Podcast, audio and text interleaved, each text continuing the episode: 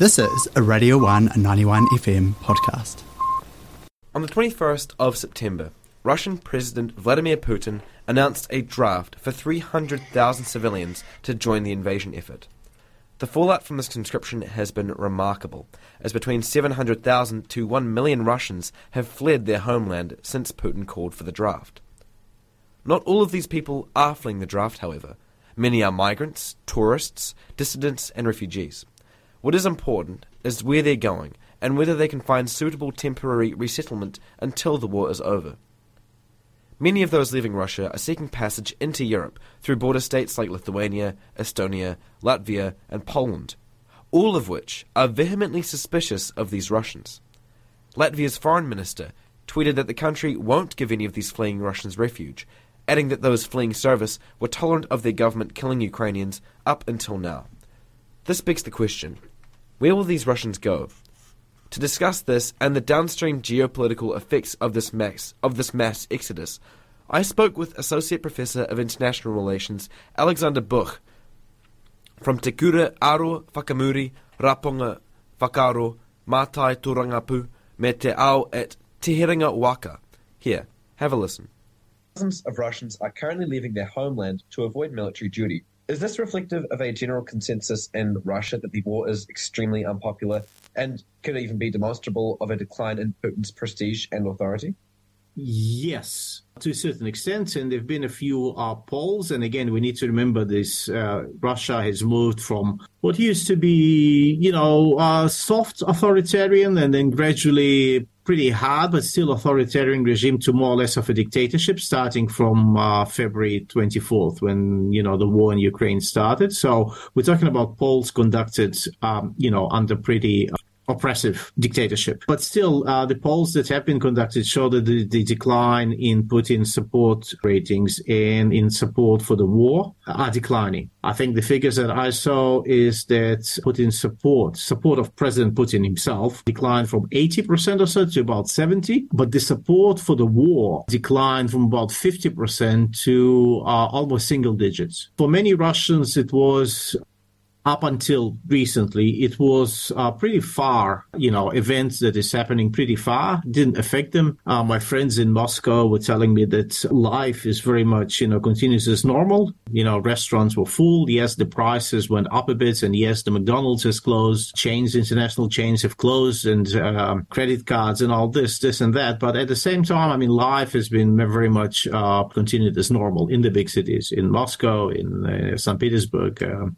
uh, but now now it's basically the war is coming uh, to to the houses of, of your average Russian. People are being mobilized, all kinds of people. We see in the social media all kind of anecdotes, uh, which would have been funny, but they're pretty sad of people in a wheelchair receiving those mobilization uh, notices, people, you know, well in their 50s, people with no experience what, whatsoever, you know, musicians, IT. So yes, public support uh, for the war declined significantly. Our public support for President Putin himself has declined as well, but not as um, as drastically as the support for the war effort.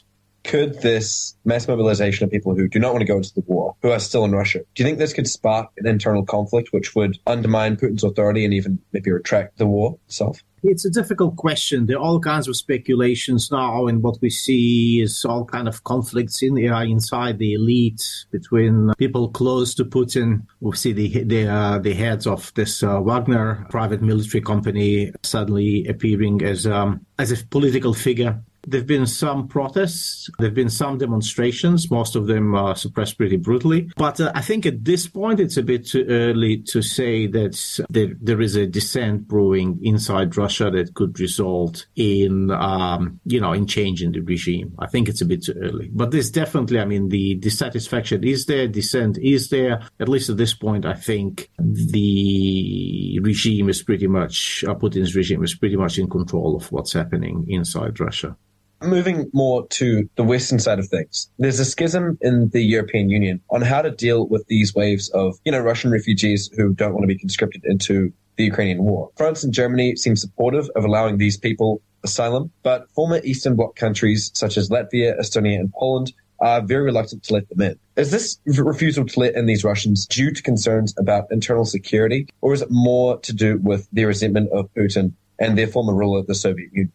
I think it's both. I think uh, these countries, uh, the former Eastern European countries or the former communist bloc countries, definitely have this historical memory of being occupied uh, by, I mean, in the case of the Baltic countries, uh, annexed uh, by by the Soviet Union. In the case of Poland, occupied by uh, by the Soviet Union. And there is more historical in case of Poland, I guess. I mean, Finland, for example, was part of the Russian Empire as well. Poland, so there's a bit longer longer this longer historical memory of fear of Russia. At least based, based on personal experience, I don't think it's directed at Russian people, individuals, but this kind of Russia as an idea. There's definitely this resentment and fear. At the same time, I mean, these countries uh, border Russia. So France and Germany, they're relatively far, and uh, the Russian um, I wouldn't call them refugees. Uh, some are refugees, some are migrants. For them to get to reach uh, Western Europe is much more difficult than to cross the border into neighboring countries. Though most of those countries, they stopped issuing tourist visas to Russians. There are still some Russians are making in for a variety of reasons. They have different passports. They have, uh, they happen to have Schengen visa, this and that the problem or the issue, let's put it this way, with the Russian refugees is much more acute than for Germany and France, which are relatively far away, which are bigger countries as well. And this is also an, an important uh, thing to remember. So Finland is a country, I think the population is more or less similar to New Zealand. I think it's probably five and a half or six million. Helsinki, which is the capital, has the population of, I think, half a million just a bit, well, it's probably Wellington and, you know, in the suburbs in terms of population. You know, in a country like that, when you have in a city like that, like Helsinki, for example, where you have suddenly thousands of people appear uh, that come from, you know, from one country, probably don't speak the language, don't, I guess in many cases, don't have finances, don't have means to support themselves or limited means to support themselves. This could be seen as um, as a potential threat as well. I mean, I think it's understandable. It's probably more so, so, social, political. If we look at countries like Georgia, countries like Kazakhstan, Kazakhstan, the government and the people have been quite open and helpful to Russians. I think there were about 200,000 Russians that entered Kazakhstan since over the last couple of weeks they don't see this as a, as a threat, uh, and actually quite helpful and assisting to the to the Russian those migrants that that, that appear there. Uh, how many uh, they'll be able to absorb, and uh, what will these people do uh, at the end? I mean, I think it remains an open question. Another non-EU supportive country to these fleeing Russians is Turkey. Turkey has received thousands of Russians as early as March when Russia originally invaded Ukraine. Do you think Turkey could be a more viable host for those fleeing service than the EU? I mean, again, what are these people? I think these people come from a variety of uh, backgrounds, and I think some of them they probably quite wealthy or at least they have enough means, financial means to sustain themselves for a certain period of time. So for these people, Turkey can definitely be a host. Uh, and these people, because Turkey, I mean, cost of living there is cheaper uh, than in European countries. And these people could just, uh, you know, wait it out for a while. The question is how long? And again, I think if Turkey, Turkey is still dealing with refugees from uh, Syria, think there's there are hundreds of thousands of, of, of Syrian refugees uh, in Turkey, uh, which were not completely, uh, the, the, issue has not been resolved uh, as well. So um, again, I think it's a matter of numbers and a matter of time. But uh, for many Russians who, I guess, I guess this would be people with, you know, certain means to sustain. I don't think they, they, they're hoping to work there. They just seek a relatively cheap place to wait it out. And for in this situation, I think definitely, yes, Turkey is definitely uh, a place for them to go. Nice weather as well. If the European Union doesn't let in any of these Russians who are avoiding the war, will this generate support for Putin internally, as it would prove that his rhetoric that the West hates Russian people is true? It will depend on how you know the propaganda masters in, in Russia will try to spin this. I haven't seen any, any attempts of them to spin this in this, this way so far, uh, at least from what I've seen on uh, you know the the, uh, the Russian official uh, media. I doubt will people will look. There may be disappointment with Europe if this does happen, or with the West. But I doubt this will create kind of you know result and lead to support or growing support for the war. Majority of the people were quite apathetic, and mind, let's put it this way, the war happening far away from them. But once it starts, uh, it comes home, when it starts affecting the people, you know, and once Russian families will start receiving, you know, coffins of the fathers, uh, brothers. This will, you know, regardless of of whether Europe is welcoming them or not. I mean, I don't think this will will be followed by uh, increase in support or growing support for the war. Could this Russian exodus to Europe potentially accelerate a peace deal bet- between Ukraine and Russia and bring an end to this war?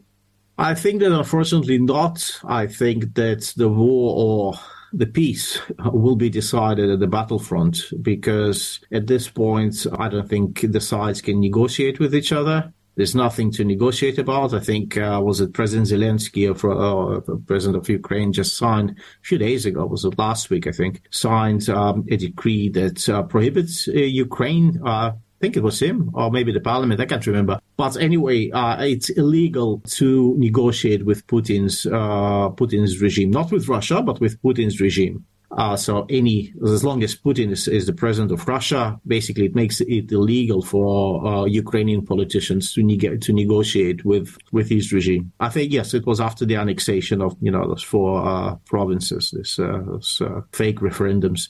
I, I don't think uh, there's any room for negotiation at this point, and basically until Ukraine is, I mean, Ukraine pushes, you know, the Russian army away from its borders, from its territory, or again, and this is a rather unfortunate scenario, uh, that Ukraine is defeated.